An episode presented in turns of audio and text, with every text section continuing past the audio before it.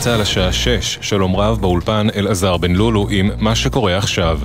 ראשי הרשויות המקומיות הודיעו על השבתת השירותים העירוניים ממחר אם הקואליציה לא תסיר את קרן הארנונה. מדווח כתבנו לענייני כלכלה ישראל פישר. ההכרזה על השבתה התקבלה אחרי שוועדת הכספים אישרה בתום דיון סוער למזג את הסעיפים על קרן הארנונה לחוק ההסדרים שיעלה להצבעה בכנסת בשבוע הבא. קרן הארנונה היא קרן שתוקם מארנונה עסקית של רשויות מקומיות חזקות שיועברו לרשויות מקומיות חלשות לעידוד בניית יחידות דיור. השלטון המקומי בוחן בתוך זאת להחריף את צעדי ההשבתה בימים הקרובים. בצל איום ההשבתה, בכירים בקואליציה מסרו כי מדובר בשביתה של רשויות עשירות המתנגדות להעברת כספן לפריפריה. כרמל שאמה הכהן, ראש עיריית רמת גן, אמר לירון וילנסקי, יש דרכים אחרות לתמוך בפריפריה. הממשלה רוצה לעזור לפריפריה ואני סופר בעד שתעלה מיסים או פחות תעשה העברות קואליציוניות מגוחכות והזויות של מיליארדים רק היום, מעל עשרה מיליארד ותעביר את המיליארד הזה לפריפריה. בתוך כך, אם האיום מתממש, הלימודים בבתי הספר לא יתקיימו מחר, אך בחינת הבגרות במתמטיקה תיארך כמתוכנן. כתבתנו לענייני חינוך, יובל מילר, מוסיפה כי מחאת הסטודנטים ומטה המאבק של האקדמיה הודיעו כי יתייצבו לצד מחאת ראשי השלטון המקומי. היום שאחרי הפסקת האש, שר האנרגיה והתשתיות ישראל כץ אומר בגלי צה"ל זה היה מבצע מוצלח מאוד, ההתראה התחזקה. הנושא הזה של הסיכולים הממוקדים, לא במקרה, כל המשא ומתן דרך המצרים היה זה שהם רצו ולא קיבלו התחייבות שלא יהיו סיכולים ממוקדים. המצעד יצעד במסלול שנקבע, ואם ארגון טרור יירה על ישראל כדי לשבש ולמנוע, מי שיירה אז עכשיו הם יקבלו טיפול של סיכולים ממוקדים, ואם הם יפגעו, הם ייפגעו. כתבנו הצבאי דורון קדוש מזכיר כי פיקוד העורף הכריז באופן רשמי מוקדם יותר היום על חזרה לשגרה מלאה בכל רחבי הארץ, כולל בעוטף עזה, לאחר שהפסקת האש שהוכרזה אמש נכנסה לתוקף ונשארה יציבה. כתב אישום הוגש נגד המחבל שביצע את פיגוע הירי בשייח' ג'ראח בבוקר יום השואה. עם הפרטים כתבתנו בבירה, נועה ברנס. המחבל נער בן 15 תושב שכם ניסה לרצוח שני גברים חרדים סמוך למתחם קבר שמעון הצדיק בירושלים לפני כחודש. מכתב האישום עולה כי נכנס ארצה ללא אישור, תוך שהוא חמוש בנשק, וירה לעבר יהודים. לאחר שנתקל במעצור בנשקו, נמלט בריצה מהמקום ונעצר כיממה לאחר מכן. כתב האישום מייחס לו מעשה טרור, ניסיון רצח ונשיאת נשק שלא כדין. כדורסל מליגת העל, מוליכת הטבלה מכבי תל אביב, תארח בעוד כחצי שעה בדרבי העירוני את סגניתה הפועל תל אביב למשחק שבסיומו יוכרע מי מהן תסיים את הליגה במקום הראשון. כתב חדשות הספורט יוסי ריס מוסר כי אם הצהובים יפסידו, הם יסיימו במקום השני, ואילו הפסד של האדומים יוריד אותם למקום השלישי. תחזית מזג האוויר מעונן חלקית, תחול עלייה בטמפרטורות, בעיקר בהרים ובפנים הארץ. אלה החדשות.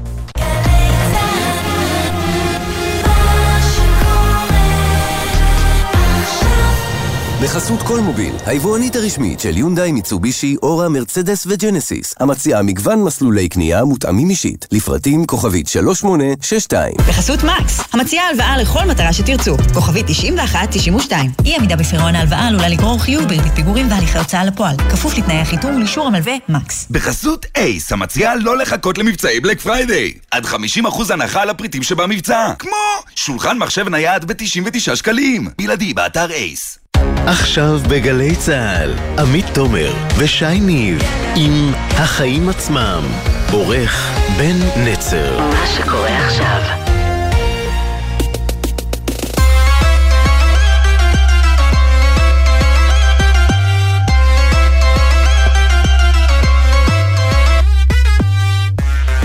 עכשיו שש וארבע דקות, אתם על החיים עצמם, התוכנית הכלכלית-חברתית של גלי צה"ל, שלום עמית תומר. ערב טוב שי ניב, הרבה זמן לא היינו פה. כן, כן. היית במרוקו, נספר למאזינים שלנו. אני הייתי במרוקו, את היית בהודו נדמה לי. אנשי העולם הגדול. לגמרי. והנה אנחנו פותחים שבוע חדש, ונראה שהוא נפתח בקצב אה, גבוה אפילו מאוד, כי מחר כבר צפויה שביתה ברשויות המקומיות במחאה על מה שנקרא קרן הארנונה. כן, ושביתה על מלא, מה שנקרא, בלי לימודים בתיכוניים ובגנים, פינוי הזבל יושבת, ועוד ועוד. אני חייבת לומר לך, שי, שבעיניי הסיפור של קרן הארנונה הוא סיפור מוזר, כי על פניו מדובר ברעיון חברתי, שוויוני, אולי אפילו אה, נכון. הסיפור מאחורי זה, זה שזה פשוט הצבעת אי אמון של ראשי הערים בממשלה, שהכסף באמת יגיע למקומות הנכונים, ולכן גם המרוויחים וגם המפסידים מהמהלך הזה יוצאים נגדו. זה לא סוד שיש בעיה עם ארנונה למגורים, שהיא נמוכה מדי ושזה פוגע ברשויות החלשות שאין בהן הרבה עסקים, אבל מאיפה לראשי הערים לדעת לאן ילך הכסף, שזה באמת יגיע לערי הפריפריה? נדבר על זה עם רנז קינסליך. ראש עיריית ראשון לציון. כן, ונגיע גם לתקציב המדינה שמתקרב אלינו, הכספים הקואליציוניים נחשפו, ואיתם האזהרה של אגף התקציבים, שהם עלולים אה, להביא לאובדן תוצר, גם אגב אה, לעודד אה, אי תעסוקה, לפחות בחלק מהמגזרים. נדבר גם על אזהרת היועץ המשפטי לאוצר נגד הקריטריונים לחלוקת תווי המזון, שמקדם אריה דרעי. כן, מי שאיתנו בעניין הזה הוא יושב ראש המועצה לביטחון תזונתי, לכאורה אמור לברך על המהלך, אבל הוא זועם. יהיה מעניין. נביא גם את הקולות מהעומסים. ביום הראשון של פתיחת אה, לשכות הדרכונים לקהל הרחב ללא תור מוקדם, היה שם עמוס. ונדבר על היום שאחרי מבצע מגן וחץ, העסקים חוזרים לשגרה ולמציאות הכל כך מוכרת של מרדף אחרי פיצויים. כן, ונסיים איך לא עם צ'אט uh, GPT, שלא מפסיק להפתיע. Uh, הפעם הוא מתחבר לנתונים העדכניים מהאינטרנט, במה שנראה כמו צעד משנה משחק נוסף. זה בסיום, יש לנו שעה עמוסה, מה הכותרת שלך, אה, עמית? אז תשמע, שאני באמת הייתי בהודו השבוע עם שר החוץ אלי כהן, והבאתי משם את הכותרת, כי בזמן שפה היינו עסוקים אה, במבצע, קרה שם משהו מעניין. קודם כל, כהן חתם עם ראש ממשלת הודו מודי על אה, הסכם ענק להבאת מעל 40 אלף עובדים זרים מהמדינה, שאמורים להגיע בחודשים הקרובים ולהשתלב בתחומי הסיעוד. שם יש תור ארוך של קשישים שמחכים לעזרה, וגם של ענף הבנייה, שם עוד ידיים עובדות יועילו לייעל תהליכים. זה כמובן יכול גם להוריד מחירים בענף הנדל"ן, אבל לא פחות מעניין מזה השלב הבא. כי עוד מטרה של הביקור הזה היה לקדם הסכם סחר חופשי בין ישראל להודו, אבל ממה שאני מבינה מודי די שם לזה שם ברקס. כי הוא רוצה שיגיעו לכאן עוד יותר עובדים, ולא רק הכמות, כי מעל 40 אלף עובדים זה באמת מספר מכובד מעניינת אותו. שים לב, גם מה הם יעשו פה. הוא בעצם ביקש משר החוץ לשלב עובדים הודים לא רק במה שמכונה עבודות נמוכות, אלא גם במשרות גבוהות. כמו אפילו עובדי תוכנה ומהנדסים בענף ההייטק, ולזה ישראל לא מסכימה. אנחנו כי... יודעים שאגב, הודו התקדמה מאוד בתחום הזה של, ה... של ההייטק. בדיוק, וזה הסיפור. אצלנו אנחנו לא צריכים אותם. בתחומים האלה, בטח בזמן משבר בהייטק, ההיצע אצלנו מספיק ודי, אבל יש משהו מעניין במודל הזה של מדינה מתפתחת שאומרת, כדי לגדול אני לא צריכה רק לתת לאחרים כל מיני שירותים ולקבל מזה תועלת לכיס של העובדים, גם המדינה צריכה להפיק מזה משהו, ובמקרה הזה ידע וטכנולוגיה, שהם יוכלו בסוף להשתמש בהם בעצמם. ממה שאני מבינה כרגע מבחינת ישראל זה לא על הפרק, והופך את חלום אה, הסכם הסחר עם אחת המדינות שאנחנו הכי מייבאים מהן סחורות וחומרי גלם לרחוק יותר, אבל יש כאן תקדים מאוד מעניין בעיניי ששווה לעקוב אחריו. כן, ואולי קצת, אה, אולי אפילו קצת איום על שוק התעסוקה בחלק אה, מהמובנים, כדאי לעקוב. כן, המשכורות זה לבלים אחרים לגמרי שם. כן. כותרת טוב. שלך. אז אה, תראי, עוד סבב הסתיים לו, הסתיים לשמחתנו, אבל גם בסבב הזה, לפחות לפי נתוני התאחדות הקבלנים, ישנן מיליון ושש מאות אלף דירות בישראל ללא מעמד, שזה בעצם 60 אחוזים מכל הדירות בארץ. וואו. עכשיו, ברור שהמדינה לא יכולה למגן בעצמה את כל הדירות האלה, ואת יודעת מה, היא גם, היא לא צריכה אה, לעשות את זה, בטח לא את הכל. אבל מה היא כן יכולה לעשות בכל זאת? אז התשובה היא הרבה. קודם כל המדינה יכולה להסיר חסמים שמעמידות רשויות מקומיות מול תוכניות להתחדשות עירונית, מה שמכונה אה, תמ"א 38 או פינוי-בינוי. הרשויות, את יודעת, לא מתות על התוכניות האלה אה, בלשון המעטה, כן מוסיפות להן עוד דיירים בתא שטח נתון, ועוד דיירים זה אומר עוד הוצאות ועוד שירותים. אה, רון חולדאי למשל בתל אביב לא אוהב את זה כי לתושבים זה לא עולה כסף, והוא חושב שהם צריכים לשלם על זה מס מיוחד, אה, סוג של מס אה, השבחה.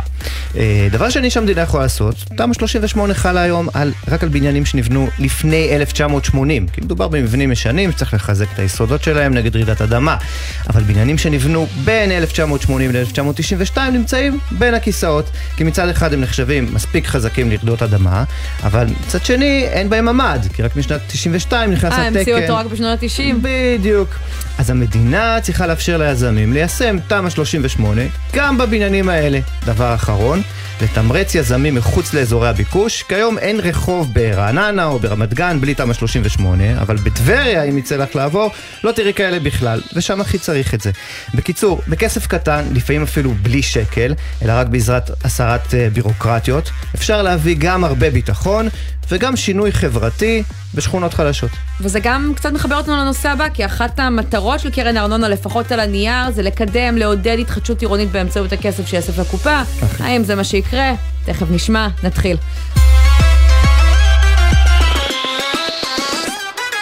אז תשמע, בשבע וחצי אמור לקרות משהו מאוד מעניין במשרד האוצר. שר האוצר בצלאל סמוטריץ' יקיים מסיבת עיתונאים, כשלצידו יתייצבו מנכ"ל המשרד שלומי אייזלר והממונה על התקציבים יוגב גורדוס. ולמה זה מעניין? כי רק אתמול בלילה, במסמך שנשלח לגבי ההסכמים הקואליציוניים, שמענו אה, ביקורת מאוד חריפה של גורדוס על סמוטריץ', הוא בעצם אה, הסתכל על כל הכספים שאמורים להיות מחולקים למוסדות החרדיים, אם זה מוסדות תורניים, חינוך בלתי פורמלי, ואמרו, זה ייקח אותנו כל כך אחורה. לאובדן תוצר של קרוב לשבעה טריליון אה, שקלים. מסמך אגב מאוד uh, מנומק, עשרות עמודים, יש שם גם את הייעוץ המשפטי בפנים, uh, ביקורת uh, uh, ככה חריגה, אבל גם uh, ככה ממוסמכת. כן, עליה נדבר גם בהמשך המשדר, אבל יש להם גם מטרה משותפת שעליה הם אמורים uh, בעצם לדבר uh, בפני הציבור היום, וזה הנושא של קרן הארנונה, זה חלום רטוב שבמשרד האוצר מנסים לקדם הרבה מאוד זמן כדי באמת שרשויות חזקות, עם הרבה עסקים בשטחם, ייתנו חלק מהכסף ויצרפו לחגיגה גם את הרשויות העניות. זה נשמע uh, לכאורה מהלך טוב, שנועד uh, לקדם את הפריפריה, אבל ממה שאני uh, מבינה, ההתנגדות זה שהרשויות המקומיות חוששות שזה יהפוך למכבסת כספים, קופה קטנה למי שהפוליטיקאים חפצים בעיקרם, וזה עלול להוביל מחר uh, לשביתה. ענקית, באמת uh, שלא ראינו פה הרבה מאוד זמן, וישראל פישר כתבי כלכלה, אתה עם מה שצפוי לנו היום במשרד האוצר, אולי בניסיון אחרון למנוע אותה. ערב טוב. ערב טוב, נכון מאוד.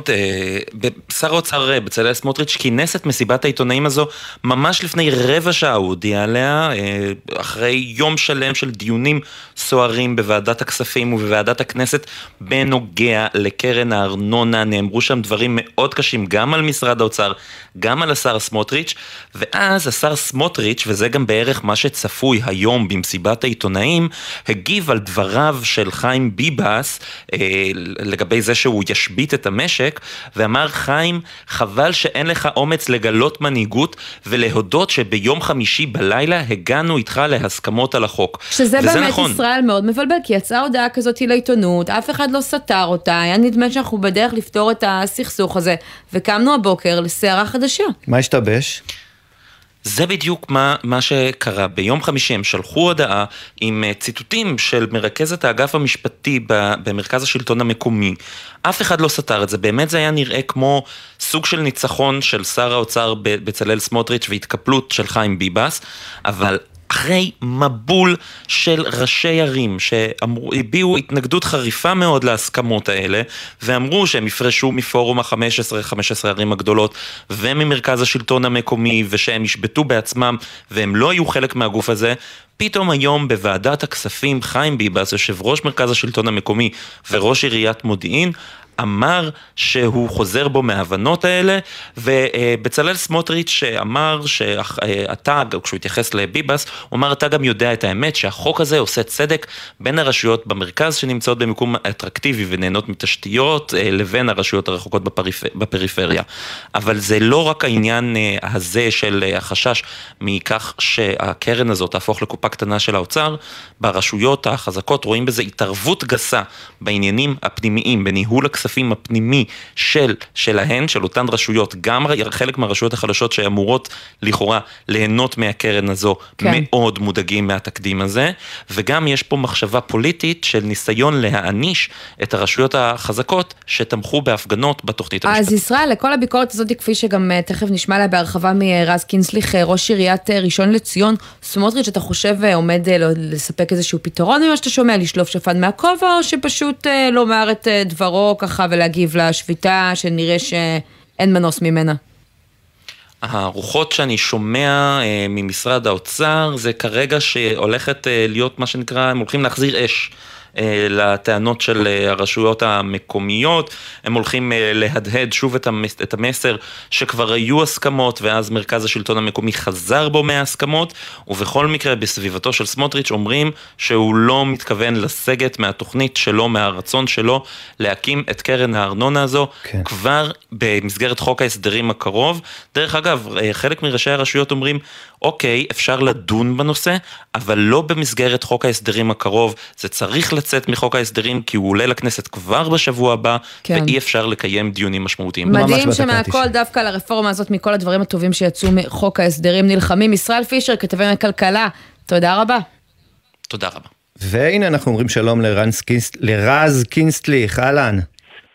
אהלן, ערב טוב. ראש עיריית ראשון לציון, חבר בפורום ה-15. תשמע, אה, תראה, רשויות חזקות עם אה, שטחי מסחר ותעשייה גדולים, אה, יכלו להרשות לעצמם לאורך השנים לגבות ארנונה גבוהה לעסקים. אה, ולצ'פר את התושבים בארנונה אה, סבירה יחסית, אה, ובמגוון של שירותים. רשויות קטנות לעומת זאת, לא היה להן מאיפה לתת לתושבים, הן נזקקו למענקי איזון. אז אולי הנה סוף סוף מתקנים פה איזה עיוות היסטורי, מייצרים סוליד, סולידריות חברתית, מה רע? מתקנים מאיפה? מהארנונה שלי ושלך? זה לא ממש מהארנונה, התפקיד- תראה, לא לוקחים לך... התפקיד, לוקחים לי, כן, לוקחים לי, לוקחים לי כתושב ראשון לציון, כאבא לשלושה אז ילדים. בוא, אז בוא נתעכב על זה רגע, שלי לוקחים לך את או שלוקחים מהגידול? שלי, מהרווחה. אז בוא רגע נדבר על, על העניין שלי. הטכני, אני- לוקחים אני- אני מהגידול את לפחות לפי הטכני. האוצר, מהגידול העתידי של ההכנסות מארנונה עסקית. ואם נסתכל אולי אני- ספציפית על ראשון לציון, נסתכל מה קרה למשל בקיץ שעבר. נתתם לתושבי העיר הנחה בארנונה של 3% כי הקופה הייתה מספיק משופעת מזומנים, בזמן שבמקומות אחרים שילמו מראש יותר ארנונה עסקית. האם זה לא העיוות שמנסים לתקן פה? מה אנחנו לא, מפספסים? לא, מ- מ- ממש לא, אני אסביר לך מה אתם מפספסים. א', זה פעם ראשונה שיש התערבות ממתי הרשויות המקומיות הן אלה שצריכות לדאוג.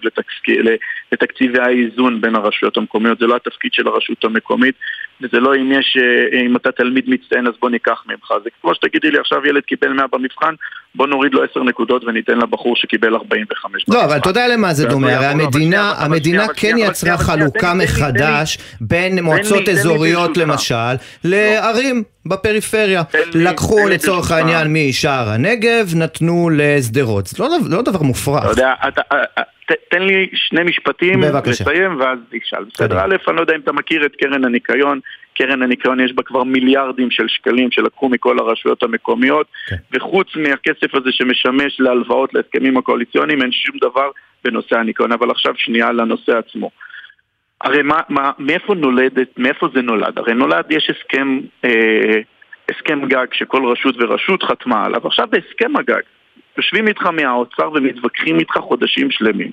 שאתה אומר, תקשיבו, על כל איקס יחידות דיור אני רוצה איקס מסחר. הרי זה לא סוד שהאיקס מסחר מכסה על האיקס יחידות דיור. ומתווכחים איתך ומתווכחים איתך ואתה בסוף מגיע איתם, אני בונה עשרת אלפים יחידות ולצד זה אני רוצה מיליון מטר של תעסוקה כי זה מכסה את ההוצאות של זה. שאיפה מקשים עליך? פקיד. כשאתה רוצה להרחיב שטחי מסחר, גם אם בעצם באים עסקים ורוצים להיפתח בשטחך, זה משהו שדורש הרבה ברור, אישורים. ובירוקרטיות. זו הטענה. אני, אני אתן לך דוגמה, בסדר? בראשון לציון בערך הארנונה הממוצעת למשפחה היא כ-8,000 שקלים, אבל בפועל לרשות המקומית עולה להחזיק משפחה בערך כ-16,000 שקלים, זה אומר שהתקציב השוטף מממן ב-8,000 שקל כל תא בית.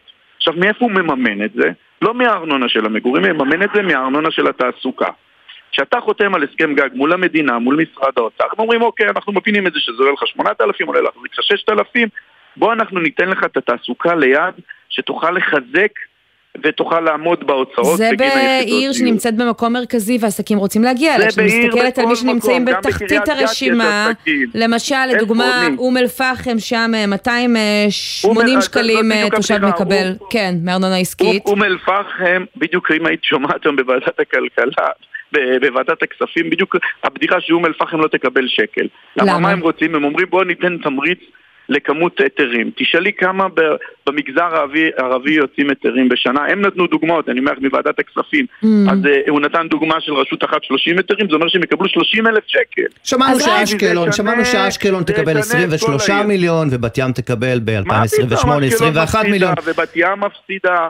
עזוב, נו, תראו את המספרים, זה מה שכל הזמן אנחנו אומרים להם פה בוועדות. תביאו את המספרים האמיתיים. כלומר עושים מניפולציה. המספרים רז, האוצ- האוצר ברור, מציג מספרים ברור, לא גם לי הם נכונים? שאני מקבל כסף, גם לי הם מראים שאני מקבל כסף, אבל בפועל הגזברית שלי מראה לי שזה הולך תושבי ראשון לציון לשלם למעלה מ-200 מיליון אחרי חמש שנים, זה נראה לך הגיוני. אז רז, בוא נדבר תכלס. מה המטרה של המהלך הזה, כמו שאתה רואה את הדברים? המטרה של המהלך הזה, חברים יקרים, עד היום השלטון המרכזי הוא זה שטיפל באיזונים ובהכל, והשלטון המקומי התעסק בעצמו. שלא יתערבו לנו ולא ייגעו בכספים שלנו, זה לא התפקיד של הרשויות המקומיות, זה לא התפקיד של תושב ראשון לציון שמשלם ארנונה, שהארנונה שלו תלך לעיר אחרת. הוא משלם בשביל לקבל שירותים בעיר בה הוא גר ולא לעיר אחרת. ואם המדינה רוצה לעשות את השינוי הזה, שימצאו את זה ממקום אחר. תגיד, הסכם הגג. של ראשון לציון, כן. הסכם הגג של ראשון לציון, כשהמדינה, אה, אה, רק במחנה צריפין, עשרת אלפים יחידות דיור, המדינה התחילה בשווי קרקע של 300 אלף שקל, בפועל הם מכרו במעל מיליון. אבל אני מנסה להבין מה אתה טוען, אתה באופן כללי. נגד המודל הזה, או. שאתה אומר בקונסטלציה הנוכחית יש חשש שזה ילך רק לאוכלוסיות אה, מקורבות לשלטון ולא לכל האוכלוסיות החלשות? א', א', זה ילך, כמו שאמרת, רק למקורבות, וב', זה לא התפקיד של רשות מקומית, לא לשם כך הרשויות המקומיות הוקמו. יש פה אלמנט של נקמנות? המדינה. יש פה אלמנט של נקמנות פוליטית? הרי אני- אתם תמכתם ב- ב- באותו- באותה אני- שביתה אה, אה, כנגד המהפכה המשפטית, אותו יום שיתוק אז עיריית- לאומי. עיריית ראשון לציון, עיריית ראשון לציון ברשותי לא תמכה בשום אה, מהפכה, היא ישבה על הגדר ולא אתם זה התערבה השלטון המקומי, אני ולא. מתערבת. כן. ואני בא ואומר, אוי ואבוי לנו אם זה מתוך נקמנות, אני באמת רוצה לקוות שזה לא מתוך נקמ- נקמנות, אני באמת מאמין שנערי האוצר פשוט מציגים מצג שווא לחברי כנסת שפה. אף אחד לא מראה מספרים, אף אחד לא מראה את הנתונים, הם הביאו מספרים ונתונים ואנחנו סתרנו אותם. תאמין לי, זה, אני לא מצליח להבין, איפה אתה גר אם מותר לשאול? כן, אז אה, לסיום, תשמע, אנחנו שומעים שיש... אתה נראה אה, לך שמהכסף שאתה משלם ארנונה אתה צריך לתת לעיר אחרת. אני חושבת שאם אני מקבלת הרבה ארנונה מעסקים במדינה שלי ואני תושבת תל אביב, בעיר כמובן, לא במדינה, אז יכול להיות שכן, אני הייתי שמחה שייתנו חלק לרשות אה, ענייה יותר, למשל לבת ים שנמצאת מעבר לכביש, אני אגיד לך את האמת, ומשלמים שם ארנונה כפולה, אנחנו לפעמים על אותו זה רחוב. בכלל במערכת המיסוי באופן כללי, זו מערכת מיסוי פרוגרסיבית. נכון, האם באמת היו רוצים לעשות שינוי, תשנו את הקווים הכחולים. תורידו רשויות, תצמצמו מ-300 ל-150 רשויות. מה קורה מחר? איך תראה השביתה? עם- עם- עם תל אביב. כן. למה צריך לעשות את זה? רז, מה קורה מחר? איך תראה? השביתה הזו? והאם זו רק שביתת אזהרה, או שיכול להיות שאנחנו הולכים פה לשביתה ארוכה של כמה ימים ויותר? או נראה שהולכים ל... אני מקווה שלא תהיה שביתה ובאמת יתעשתו ולא נצטרך לשבות, אבל נראה שהולכת לשביתה ארוכה עם כל מערכת החינוך, מגני ילדים, בתי ספר, אה, תיכונים, אה, ניקיון, אה, הנדסה, רווחה, הכל מושבת. שביתה ארוכה בלי אה, דדליין. רז אה, קינסטליך, ראש עיריית אה, ראשון לציון, תודה רבה שהיית איתנו. תודה רבה לכם. טוב, דיברנו על זה קצת קודם, אבל שווה להתעכב על זה, כי באמת ההסכמים הקואליציוניים אה, מאושרים היום אה, בממשלה באופן לא מפתיע. אני חייבת להגיד לך את האמת, אני בספק מי משרי הממשלה ישב וקרא את המסמך בין 31 העמודים שנשלח אתמול ב-12 בלילה לעיונם, אה, ובו הסכום של ההסכמים הקואליציוניים שהיה לא מבוטל עוד קודם, 12 מיליארד שקלים, טפח בעוד מיליארד ו-600 מיליון אה, שקלים. בקטנה. כן, ובאמת ככה, זאת לא הביקורת היחידה שאנחנו רואים אה, במסמך אה, מצד גורמי המקצוע במשרד האוצר. הם מזהירים שהכספים הקואליציוניים אה, לחרדים יביאו לאובדן תוצר של 6.7 טריליון שקל עד 2060. מספר כל כך גדול על פני כל כך הרבה זמן, שהדרך הכי טובה אולי לפשט אותו ולהסביר לכם מה זה אומר, זה אם תלכו לתלוש השכר שלכם ותסתכלו כמה מיסים אתם משלמים היום. תוסיפו 16 אחוז מיסים ישירים עד שנת 2060, זו התחזית של משרד האוצר, אם נצטרך לשלם בעצמנו את הכסף הזה שבעצם ייגרע מאי ההשתתפות של גברים חרדים בשוק העבודה בגלל התמריצים האלה לעשות אה, אחרת. ואיתנו בעניין הזה אורי יוגב, שלום. שלום, שלום. אתה היית ראש אגף התקציבים במשרד האוצר, היום אתה מנכ"ל אה, קרן התשתיות אה, אלומה. תספר לנו עד כמה אזהרה כזאת, כפי שראינו אה, באמת אה, אתמול באישון לילה, היא חריגה רגע לפני אה, חלוקת כספים קואליציוניים. תראי, המספרים החר... היו חריגים גם עם ה-12 מיליארד, וברור גם כשהם אושרו בממשלה לפני כמה חודשים. והדבר היותר בעייתי מהמספר, שהוא בהחלט חריג, הוא מה, מה בפנים, במה הולך הכסף. אבל... באמת המרכיב של הכסף שהולך להגדלת קצבאות אה, אה, חרדים, גם בטווח המיידי, אבל גם במימון חינוך שאינו כולל לימודי ליבה, זאת הבעיה הגדולה. אבל אומר על זה, אומר על זה שר האוצר סמוטריץ', שאמר את זה היום בתחנה המתחרה, אומר יש אולי דברים אה, אה, שפוגעים בכלכלה, אבל אה, יש גם ערכים שמאזנים אותם. אז אולי זה בסדר. קודם כל בתקציב יש גם דברים שעוזרים לכלכלה, אבל אנחנו מדברים על, ה, על העניין הזה. בעניין הזה, אני לפחות לא מוצא מקום להזדהות עם, עם, אתה יודע, 20 שנה שהצלחנו להעלות את שיעור ההשתתפות של החרדים, הגברים, בכוח עבודה מ-30% ל-50%. עדיין לא מספיק, אבל תהליך שמאוד מאוד עזר לכולנו. כן. והנה עכשיו עושים מהלכים שבאמת מזכירים את תחילת שנות האלפיים עם החוק אלפרט וקצבאות ילדים עצומות. אתה באמת, אתה היית. באמת ראש אגף תקציבים בין 2003 ל-2005 כשנתניהו היה שר האוצר, אז דווקא קיצצתם בקצבאות, בקצבאות לחרדים. אה, נתניהו השתנה או שפשוט אז החרדים לא היו בקואליציה ובעצם הכל אה, פוליטי בסוף? במובן הזה הכל פוליטי. גם אז זה היה אחרי אה, מספר שנים של אה, הפקרות תקציבית לכל מקום, אבל גם באמת לעולם החרדים, המון המון. וזה היה, נכנסנו למשבר כלכלי ולא הייתה ברירה וקיצצנו והצלחנו לקצץ דווקא במקומות אז הנכונים והתוצאות ברורות. זאת אומרת, כל מי שמבין כלכלה, כל מי שמסתכל אחורה, יודע שמאותם שנים ישראל צמחה 20 שנה בצורה פנטסטית, ובאמת יש שיפור משמעותי, בעיקר בהשתתפות בכוח העבודה. אגב, זה לא רק חרדים, אז היה גם הבטחת הכנסה בהיקפים עצומים שעודדה אוכלוסיות נוספות לא לעבוד, וזה נפתר.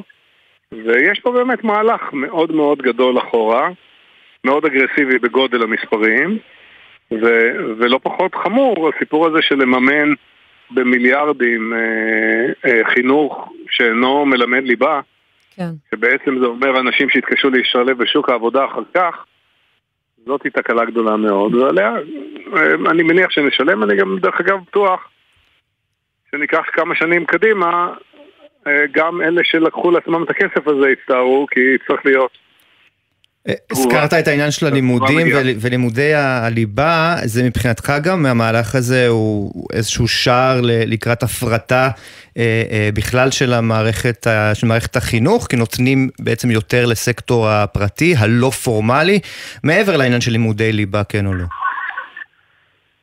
אני חושב שאולי זה יקרה, אבל זה לא הכוונה, ואני אני, אני הייתי מניח שזה לא יקרה, בסוף פרוטקציוניזם לכיוון אה, מקטע מסוים של האוכלוסייה. חלקו אגב מקבל גם היום תקציבים גדולים, הוא אה, מעיין החינוך הטירוני, אה, רשת החינוך של... כן. אגודת ישראל, הם קיימים גם היום, עכשיו פשוט נותנים להם עוד הרבה כסף. בוא נדבר על הסכומים, לא ככה כשבאמת ב- ביום אחד אתה אומר הסכום היה גבוה עוד לפני 12 מיליארד שקלים, אבל קופץ המספר של ההסכמים הקואליציוניים, וממש רגע לפני אישור התקציב, אנחנו נמצאים שבועות בודדים לפני שנת השין הזאת, במיליארד ו-600 מיליון שקלים, מאיפה יגיע הכסף? אמ, זאתי לא הבעיה הגדולה. זאת אומרת, ה-12 מיליארד או ה-13 וחצי Mm-hmm. הוא חריג במיליארדים טובים, אבל תקציב המדינה הוא 500 מיליארד שקל בשנה. כן, אבל התקציב כבר לא... מאופיין וסגור ונקבע, אז אם מוסיפים עכשיו עוד, אני מנסה להבין מה יקרה. זה אומר שאנחנו הולכים לעוד קיצוץ רוחבי, שלישי בחודשים בודדים?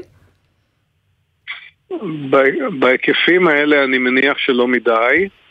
יהיו עוד קיצוצים רוחביים, בואו לא נתבלבל, כי כמו שהממשלה הזו כרגע נראית, אז uh, גם אחרי התקציב היא תיכנע לכל מיני לחצים קואליציוניים ואחרים, ואז יופיע עוד חצי מיליארד ועוד מיליארד, ונראה את הקיצוצי פלט הידועים.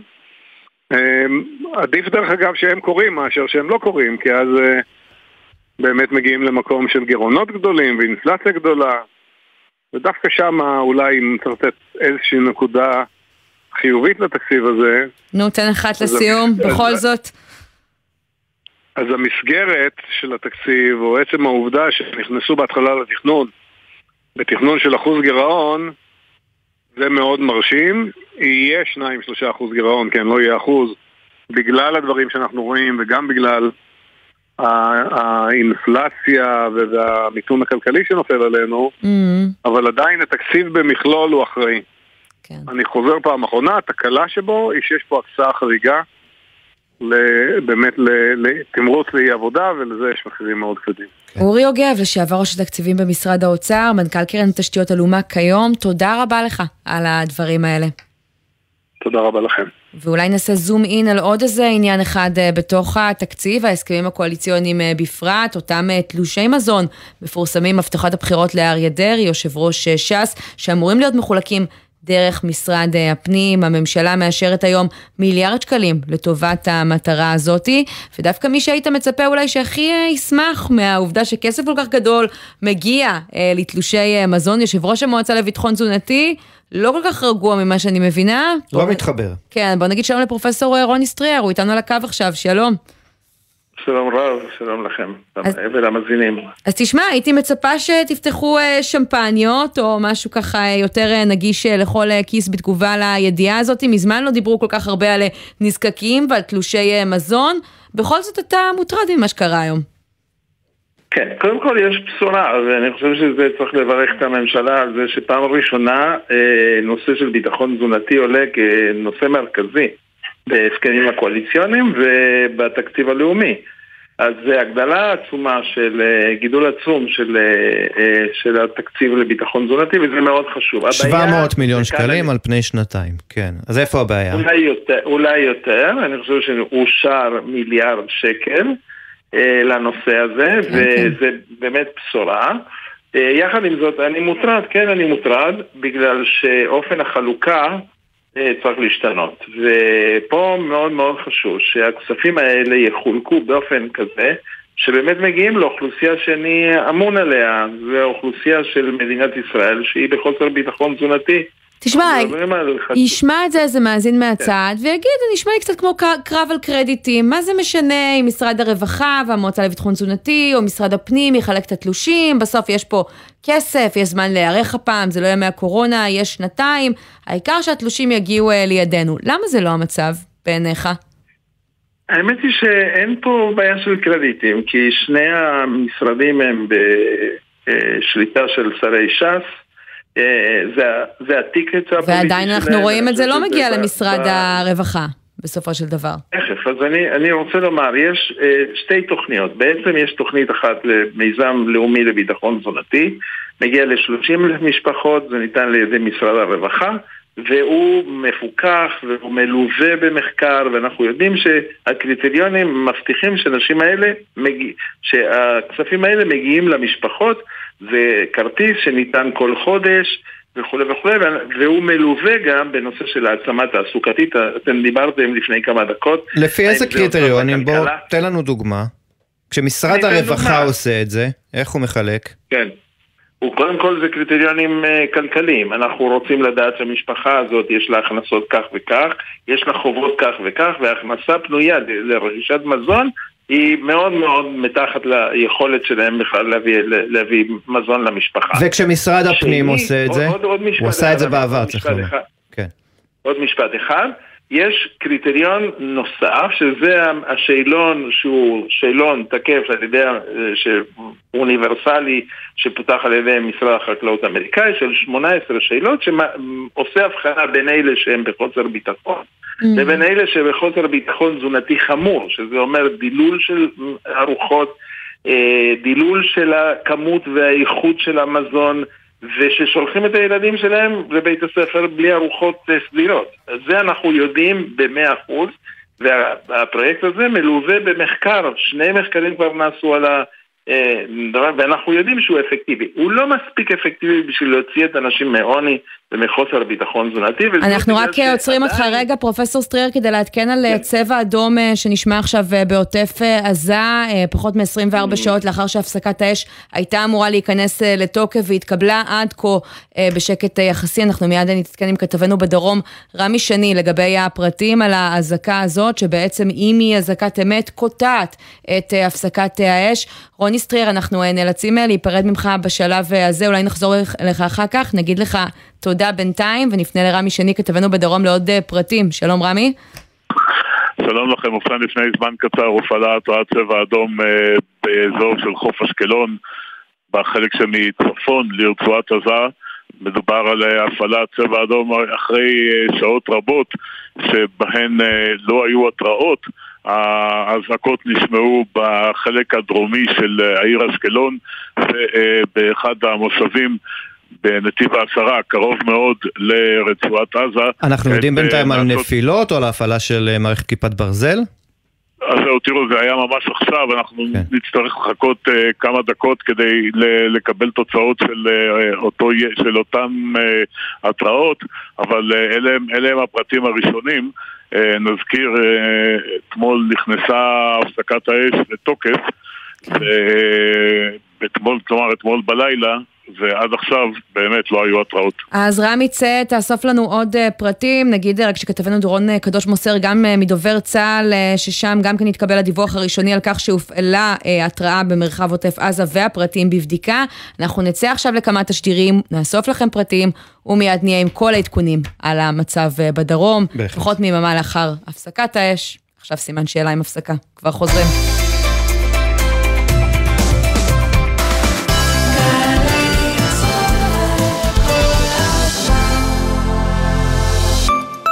אם אתם רואים צב ים וחושבים, הנה זה שאוכל שקיות ניילון, כנראה אתם לא לומדים מדעי הים ברופין. אבל אם אתם מבינים שאפשר ללמוד ממנו גם על הזדקנות האדם, כנראה שכן. יום פתוח לביוטכנולוגיה ימית ומדעי הים ברופין. שישי, 19 במאי. רופין! קמפוס מכמורת. להגיע גבוה. חדש במכללת עזריאלי, תואר ראשון בהנדסה אזרחית. אתם מוזמנים להצטרף לחממה למהנדסי העתיד ולמהנדסות העתיד, ותוכלו לצאת עם תואר שאפשר לבנות עליו.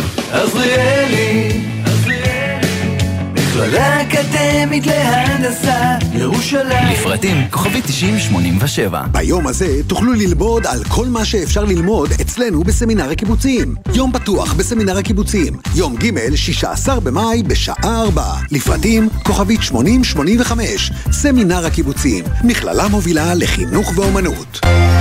החזיקו חזק, כי אנחנו עומדים לנסוע בזמן. לפני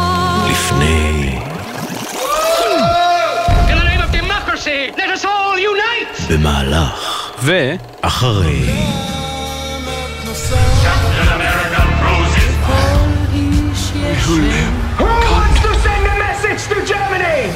המלחמה הגדולה בהיסטוריה מלחמת העולם השנייה הולידה אינספור יצירות אומנות. בהסכת החדש של גל"צ, מנוונים חסרי כבוד, אנחנו עומדים לחקור אותן מקרוב במסע מרתק בזמן. מנוונים חסרי כבוד. בכל זמן שתרצו, באתר וביישומון גלי צה"ל, ובכל מקום שאתם מאזינים להסכתים שלכם. א', עצור. מ', מיינמר. צדי. צרפת. הלובר נסגר לתקופה הארוכה ביותר מאז מלחמת העולם השנייה. א', ארצות הברית. אוזבקיסטן. אוסטרליה. ארמניה. רגע, איך כל זה ייכנס ברבע שעה? גלי צה"ל מציגה מסביב לעולם מגזין חוץ שמסכם לכם את כל מה שקורה בתבל ב-15 דקות בלבד. חמישי, רבע לאחת בצהריים. גלי צה"ל. עכשיו בגלי צה"ל, עמית תומר ושי ניב עם החיים עצמם.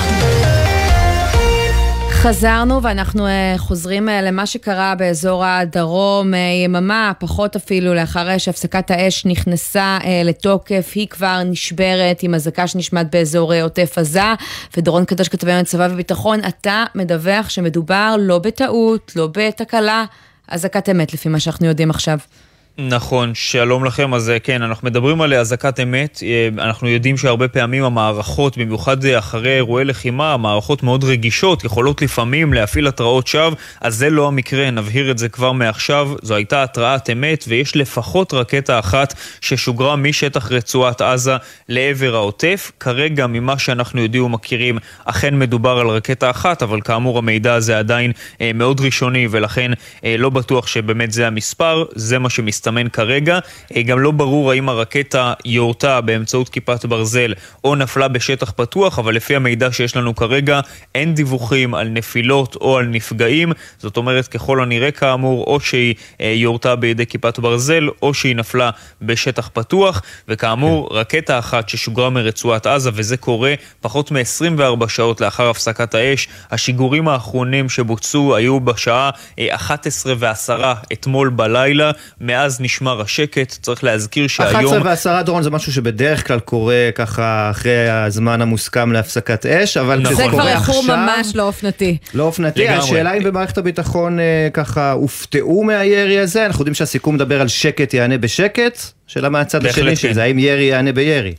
אז בדיוק כמו שאמרת, אה, באמת אה, בדינמיקה של אה, הפסקות אש, תמיד יש את הירי האחרון הזה כמה דקות, או לפעמים באמת שעה או שעתיים אחרי הפסקת האש, זה דבר שקורה, זה קרה גם אתמול, וזה לא הפתיע אף אחד. אבל הפעם אנחנו כבר מדברים על זמן רב לאחר שהפסקת האש הזו הושגה, וגם אחרי שעות ארוכות, בערך 19 שעות שהפסקת האש הזו נשמרה, כשהיום פיקוד העורף גם מחזיר לשגרה באופן מלא את כל התושבים במדינת ישראל, בדרום, כולל בעוטף עזה. שגם היא חזרה לפני אה, שבע שעות בערך לשגרה מלאה. וכן אני צריך להזכיר לכם את הדברים שאומרים, אה, שאמרו גורמי ביטחון כבר אתמול בשעות הערב, כשהם אמרו אנחנו נגיב על כל ירי.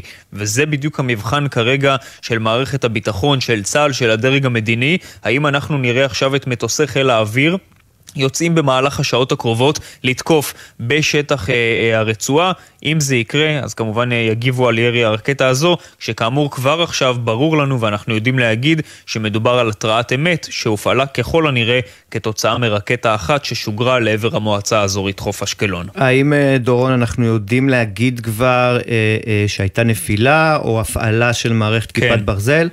אז הנה, אנחנו אז מקבלים הנה עדכון. עדכון נוסף, שמדובר באמת על נפילה בשטח פתוח. כשמדובר על רקטה שנופלת בשטח פתוח, אז זה אומר שכיפת ברזל לא מיירטת אותה מראש, כי זו המדיניות של אה, פיקוד העורף. אה, אגב, גם צריך להגיד, לא בטוח שמדובר ברקטה, יש אפשרות שמדובר בפצצת מרגמה. כשמדובר על אה, אזור כזה שהוא מאוד מאוד קרוב לגבול הרצועה, ממש פחות מקילומטרים ספורים, אז יכול להיות שמדובר... אנחנו מדברים על חוף אשקלון מצפון ל... נתיב השערה, אני מניח. נכון, נתיב העשרה, אזור באמת של... אה, כולל אגב גם בעיר אשקלון עצמה, באזור התעשייה הדרומי של אשקלון, גם שם הופעלה אזעקה. הרבה פעמים כשלא ברור בדיוק איפה השיגור ייפול, אז מפעילים אזעקה בכמה אזורים ליתר ביטחון. אבל כן, כמו שאנחנו מבינים כרגע, מסתמן שאותו שיגור, או רקטה או פצצת מרגמה, נפל אה, כאמור בשטח פתוח, ללא נפגעים וללא נזק. דורון קדוש, כתבי צבא ביטחון, בוא נקווה שזו הייתה האזעקה האחרונה. אתה כמובן תשוב ותעדכן במידת הצורך. תודה רבה. על הדברים בהחלט. האלה. תודה. ומצטרף אלינו ג'קי חוגי, כתבנו לענייני אה, ערבים. מה אומרים בצד השני, ג'קי? אנחנו כבר יודעים מי אחראי לזה? שלום. אה, לא, לא כל כך מהר זה עובד. הם יורים ולא תמיד אה, מקבלים אחריות. אנחנו אמרנו אתמול והבוקר אה, שהפסקת האש הזאת היא שברירית, ולזה התכוונו, למרות שקצת מפתיע לקבל את זה תוך פחות מיממה. ההסכם אה, שהשיגו המצרים לא כלל התחייבות מצד הצדדים אה, לא לתקוף או לא לירות בזמן הקרוב. אה, הוא כלל לא כלל אה, התחייבות, אז מה הוא כלל? הוא כלל הסכמה להפסקת אש אתמול בשעה עשר בלילה. זה מה שהיה כתוב שם, והיו עוד כמה מילות נימוס מסביב, אבל לא משהו ש... אה, שהפסקת אש, לפחות מה שאנחנו מכירים, זה אומר שלא יורים אחד על השני. ובסופו של דבר זה מה שהבינו גם כוחות הביטחון אצלנו, כי הם נתנו הנחיה שאפשר לצאת מהבתים, שאפשר לחזור לאיזושהי שגרה, אז לא ככה? לא לזה התכוון המשורר? אנחנו, תראו, שום דבר פה הוא לא הסכמה שנסגרה לחלוטין. אתם רואים שהם יורים, בעובדה, עם כל ההסכמות שהושגו וההסכמות שאנחנו חושבים ש, שהם חתומים עליהן, הם לא חתומים על שום, אה, באמת, באמת, על שום אה, אה, הפסקה, התחייבות משמעותית. הם חתומים על הפסקת האש אתמול.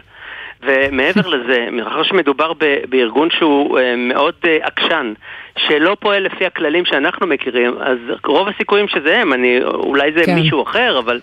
הסיכויים, אני אומר את זה ככה בזהירות רבה, אבל אה, הסיכוי רב שזה הג'יהאד האיסלאמי, זה גם קורה חצי שעה, את שאלת אותי עמית אה, אה, מה אומרים בצד השני, אז בצד השני לא מתייחסים לירי הזה, ואני מניח, אני בספק אם יתייחסו, אבל חצי שעה בלבד לפני כן מפרסם כן. הדובר של הזרוע הצבאית של הג'יהאד האיסלאמי. שימו לב לסמיכות האירועים, מפרסם הודעה מטעמו שבעצם מסכמת את, ה, את האירוע של אתמול, והיא הודעה כולה הודעה של... אז יכול להיות שגם בג'יהאד האיסלאמי מופתעים. כן, ג'קי, אנחנו אה, חייבים לקפוץ רגע לאיתמר רביבו, ראש אה, מועצה אזורית אה, חוף אשקלון, אולי תישאר איתנו. איתמר איתנו על הקו עכשיו גם, שלום. כן, שלום, ערב טוב. תשמע, איתמר, בדקתי את מזג האוויר קודם, לא ראיתי סימן לרעמים וברקים, אז אני מניח שזה גם לא, לא הבעיה הזו עם הירי. מה אתה יכול לעדכן אותנו? כן, אז כפי שדיווחתם לפני כמה דקות, היה ירי רקטי לעבר שטחי המועצה האזורית אה, חוף אשקלון, ככל הנראה רקטה שנורתה לשטח פתוח ולא יורתה. אה, אנחנו בדיוק ברגעים אלה בודקים את הפרטים, אה, נדע, נדע יותר פרטים בדקות הקרובות. כמה הופתעת לשמוע את האזעקה? חשבת בהתחלה אולי שזה מדובר בטעות? מה עובר בראש באותם רגעים?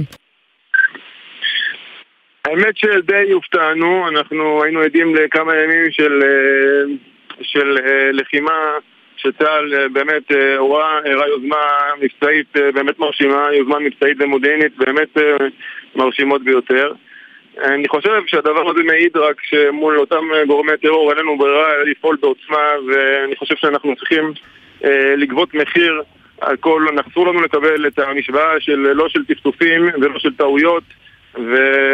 ואני חושב שעל כל, כל הפרה כזאת צריך להגיב בחומרה רבה. תשמע, שמענו את ג'קי אומר שאפילו לא הייתה ממש התחייבות לעצור את האש באופן גורף לאותו יום, באמת לשעתה. יכול להיות שישראל הלכה להפסקת האש הזאת מהר מדי, עם יד קלה מדי על ההדק?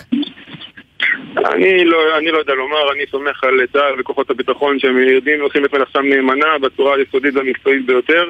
עם זאת, אנחנו בהחלט מצפים שלכל הפרה שכזאת תהיה תגובה הולמת במטרה להעביר מסר ברור ביותר שאנחנו לא מוכנים לקבל התנהלות מהסוג הזה וכל מי שמרשה לעצמו להרים את ראשו ולפגוע ולנסות ולפגוע במי מתושבי הדרום או תושבי עוטף עזה, דמו בראשו אה, ללא סייג.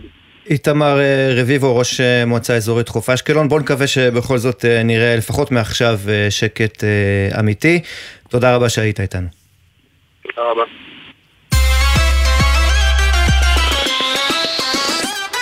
אז אנחנו נשוב לעדכונים הביטחוניים אה, כל העת במידת הצורך, אבל עכשיו קצת אסקפיזם. דרכון בתוקף יש לך? לי יש דרכון בתוקף, עמדתי בתורים, אה, נסעתי במיוחד, תכננתי חודשים מראש לפני שנה וסיימתי עם הסיפור הזה, אבל המערכת... לא ממש השתכללה מאז, שזה די אה, עצוב.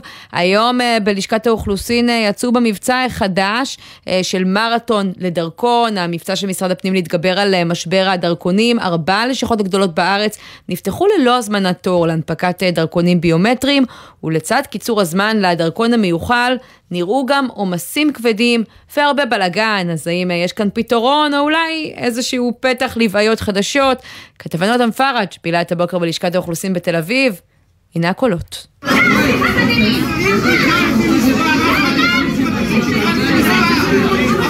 עומסים, תורים וחוסר סבלנות כללית.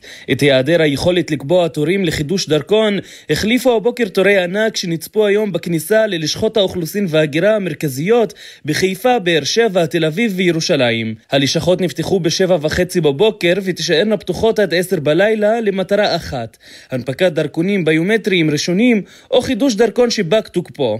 ואחרי למעלה משנה של משבר דרכונים מתמשך, הלשכות היו עמוסות בהתאם.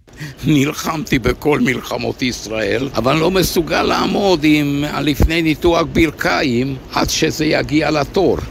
שש שעות אני פה. התור היה למטה, נכנסנו פנימה, ועכשיו אין משמעות לתור. מי שדוחף נכנס. אנדרלמוסיה, פשוט מאוד צרחות, אימה. כל פעילות אחרת לא תתאפשר באותן הלשכות, אלא רק באחרות ברחבי הארץ. ויש מי שקבעו תור חודשיים מראש להיום, כמו יעל מרמת גן, היא חשבה שזה דווקא יקצר לה את השהות בלשכה, אבל גילתה שלא בדרך הקשה. הגעתי 20 דקות לפני התור שלי, המתנתי שעה ורבע לתור. מי שהיה לו תור מוזמן דווקא לקח יותר זמן, זה קצת מבאס, אה, ובעיניי זה זמן לא סביר. מיזם הלשכות הפתוחות יימשך חודש בדיוק עד 14 ביוני. אייל סיסו, מנכ"ל רשות האוכלוסין וההגירה, נשמע אופטימי, שדווקא הפתרון הפשוט הוא שיפתור את משבר הדרכונים הממושך. לאזרחי ישראל, כמו כן, החל ממחר, מתקן בבני ברק יהיה פתוח, 3,200 תורים כבר נתפסו בבני ברק. מבקשים מאזרחים הרבה סבלנות, הרבה אורך רוח, לאט לאט, נשתדל לתת לכולם שירות. אז מי שרוצה לטוס לחו"ל בקרוב ואין לו דרכון זר, שיצטייד ביום חופש מעבודה ויגיע לבאר שבע, ירושלים, תל אביב או חיפה.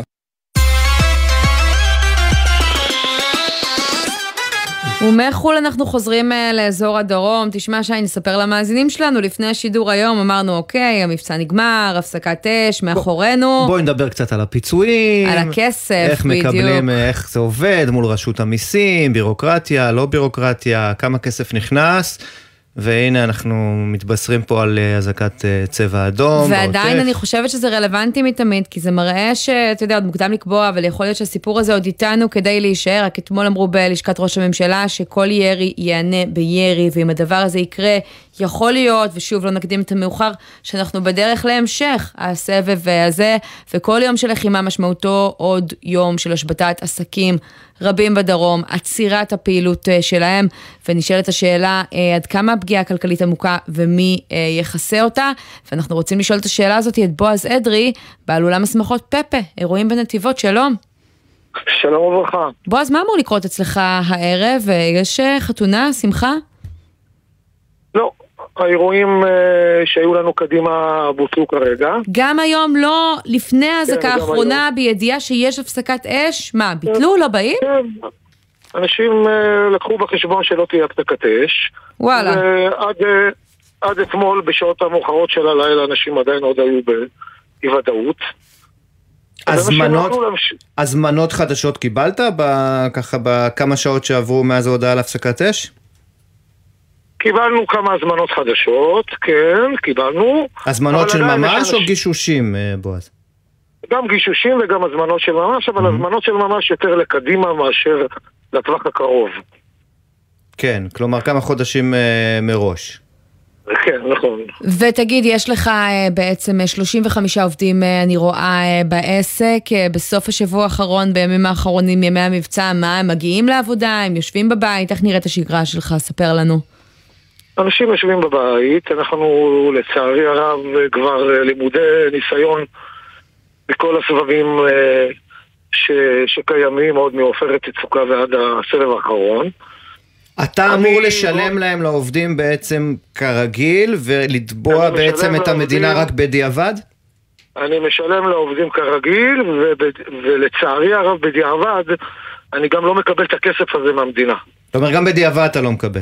למה בעצם? לא נשמע לי שאולם אה, אירועים בנתיבות, אה, כל כך קרוב אה, לגבול, בעצם עונה על כל ההגדרות אה, לקבלת פיצויים שאני מכירה. איפה זה נופל בין הכיסאות? שתף אותנו. כן, יש הצעות uh, מאוד גדולות uh, לעסק, uh, אם אתם יודעים מה זה אולם אירועים, אם זה עובדים, אם זה ביטוחים, אם זה שכירויות, אם זה עוד uh, הרבה הוצאות כאלו ואחרות. אז מה, אתה לא מקבל פיצוי, שהפיצוי שאתה מקבל לא מספיק כדי לכסות אה, על כל הנזק לשיטתך?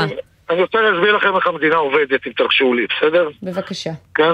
ה- המדינה לגבות אותנו, לא, מגבות, לא מגבה אותנו, הכל, הכל דיבורים, כן? המדינה לקבל את המיסים שלה ב-15 לחודש, אוי ואבוי אם אנחנו לא נשלם אותם, כמו שאמרנו שוויצרי. אני מ-2014, תשע שנים מעופרת יצוקה מהסבב האחרון, עד עכשיו אני מתנהל בבית משפט עם המדינה, עד עכשיו לא קיבלתי כסף. וואו, המדינה קובעת פיצוי מעופרת יצוקה, אתה אומר. מי זוכר? מעופרת יצוקה. שזה, נזכיר, נמצא- 2009. כן. לא, ב-2014. אז זה צוק איתן. בסדר, זה מספיק זמן. בועז. לא נתקטנן. סליחה, מצוק איתן. כן, כמעט עשור. מ-2014. כן. אני נמצא עם המדינה בבית משפט, כן, למה יש למדינה קריטריונים, כן, הם סוגרים אותי 51 יום, אוסרים עליי לקיים אירועים, כן, אבל הם באים ואומרים לך, כן, הקריטריון בשביל שתקבל שהמחזורים שלך יהיו אותו דבר כמו שנה קודם לכן, אשתקד. אז אני בא ואומר להם, מה זה משנה עכשיו המחזורים כן. שלי אשתקד? אתם יצאתם למבצע, החלטתם לסגור אותי 51 יום. Mm. תשלמו לי את כל הנזקים. זה כמובן המבצע הקודם, גם המבצע עכשיו סגור כמה ימים. בועז אדרי, כמובן, בואו נצרף אלינו לשיחה את מי שאולי יוכל לספק פתרונות לך ולאחרים. עורך הדין אה, יואב ביין, מומחה לנזקי מלחמה, מס רכוש וקרן פיצויים, שלום. שלום רב. ממה שאתה מתרשם עד עכשיו, תספר לנו על הפיצוי אה, לימי הלחימה, המבצע אה, האחרונים, מספק, לא מספק, האם נשמע על עוד מקרים כמו זה שבועז מתאר אי אז בצוק איתן?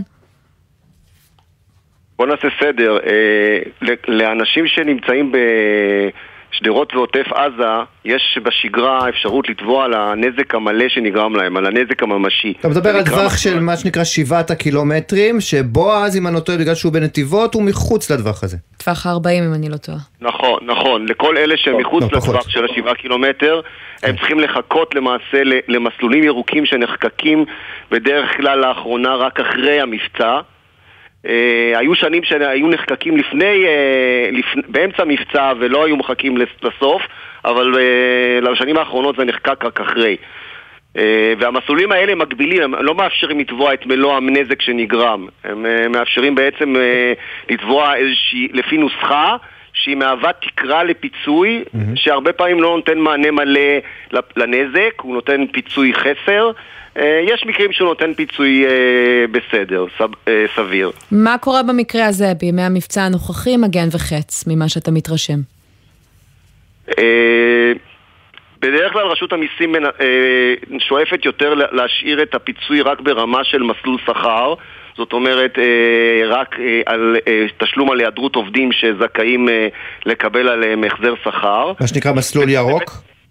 מסלול ירוק, מסלול שכר ירוק, שנותן אה, החזר על השכר פלוס איזושהי תוספת רווח על כל היעדרות עובד.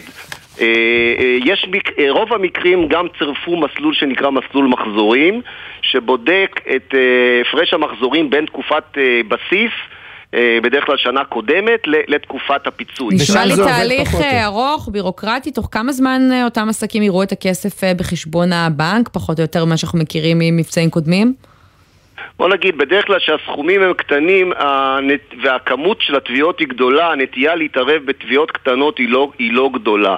כאשר הסכומים מתחילים להיות יותר משמעותיים, אז, אז גם הנוסחאות הירוקות הן לא מהוות אה, משהו שראה וקדש. זאת אומרת, לא תמיד רשויות המס מכבדות את הנוסח, אפילו את הנוסחה, אלא הן הרבה פעמים מתערבות גם בנוסחה ומבקשות להוריד את גובה הפיצוי מתחת, לנוס... מתחת לתקרה של הנוסחה. אה, ואז גם אנחנו לא, לא, לא פעם מבקשות גם חזרה אז כספים. בועז, כמי שמכיר את כל המונחים הגדולים האלה ככה מהשטח, שומע על כל המסלולים ובכל זאת בסוף מרגיש שהוא רודף אחרי הכסף שלו, מה מפספסים ברשות המיסים? אתה רוצה לנצל את הבמה להגיד משהו לסיום? כן, אני שמעתי את האדון הנכבד, אני מכיר את, ה... אני מכיר את הנוסחאות ואני מכיר את הכל לצערי הרב, עשיתי עליהם כבר דוקטורט, כן? אבל בדיוק כמו שהוא אומר, המדינה מנהלת איתך משא ומתן, סלחי לי על הביטוי כמו בסטה בשוק, כן? יש לי הפסד מחזור, הפסד. אני מדבר על הפסד ר... רווח, לא מדבר על, על זה. Mm. הם לא מוכנים, הם מוכנים, לש... יש לי הפסד של 350 אלף שקל, הם מוכנים לתת לי 7,800 שקל. טיפה בעיה. אתה אומר. כן, בועז, אנחנו חייבים לסיים. אני מעדיף, אני מעדיף ברמה האישית שימשיכו להיות טפטופים, טפטופים אלינו לדרום, ושלא יצאו למבצע. עד שלא כדי יצאו כך. למבצע. עד כדי כך. וואו, טוב, אנחנו נאחל שקט אה, לכולם, ושגם. הטפטופים שראינו עכשיו ייפסקו. בועז אדרי, יואב ביין, תודה רבה לשניכם, ונגיד תודה גם לעורך שלנו, בן נצר, למפיקים עמליה זקס לוי וגיא אדלר, על הביצוע הטכני היה ליאור רונן, עורכת הדיגיטל היא מיה אורן, ותכף תכף יהיה פה עידן קבלר עם 360 ביום. שי ניב, תודה רבה. תודה עמית תומר, ונאחל שקט אה, אמיתי לכולם. בהחלט. מחר יהיה פה איתי סמי פרץ, בתקווה שנוכל להתעסק בחיים עצמם. בחסות Ensure ביי פלוס ביי. Advance, המסייע לשמירה על הכוח וההגנה הטבעית. אנשור פלוס אדוונס, שאלו את הרופא או את הדייתן. בחסות ACE, המציעה לא לחכות למבצעי Black Friday. עד 50% הנחה על הפריטים שבמבצע, כמו ארון נעליים שתי דלתות ב-99 שקלים. בלעדי באתר ACE. בחסות Auto Depot, המציעה מצברים לרכב עד השעה תשע בערב בסניפי הרשת, כולל התקנה חינם. כי כדי להחליף מצבר, לא צריך להחליף לשעות עבודה יותר נוחות. Auto Depot.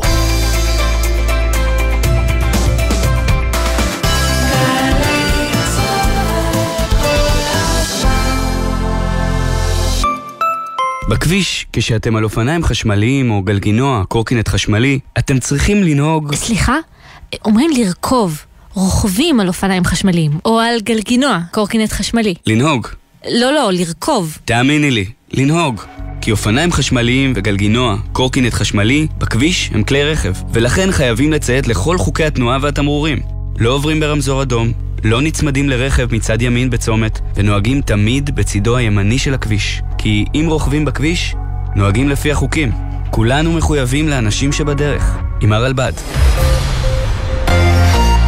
גמר ליגת האלופות בכדורסל בגלי צה"ל. שידור חי ומלא של הגמר עם אבנר יאור מיפו ועידן קבלר מהיכל הספורט מרטין קרפנה בספרד ברגעים הגדולים של האדומים מהבירה. היסטוריה במלאגה! ירושלים! בגמר ליגת האלופות של פיבה! האם הפועל ירושלים תביס את בון ותחולל היסטוריה? הערב בשמונה וחצי. המשחק ישודר בגלי צה"ל ובערוץ הספורט של ישראל. עצרו רגע. האזינו לסקסופון שמשתלב עם נגיעות הפסנתר. להרמוניה המרגיעה שיש בה גם משהו קצת חצוף. לקולות ולצלילים שמשכיחים את כל מה שהיה עד עכשיו ומאפשרים לצלול אליהם, להתנתק ולהתחדש. האזינו לכל הג'אז הזה. בכל יום ראשון, דובילנס בשעתיים של מיטב יצירות הג'אז לסגור איתן את היום. כל הג'אז הזה. ראשון בחצות, ובכל זמן שתרצו, באתר וביישומון גלי צה"ל. מיד אחרי החדשות, עידן קבלר.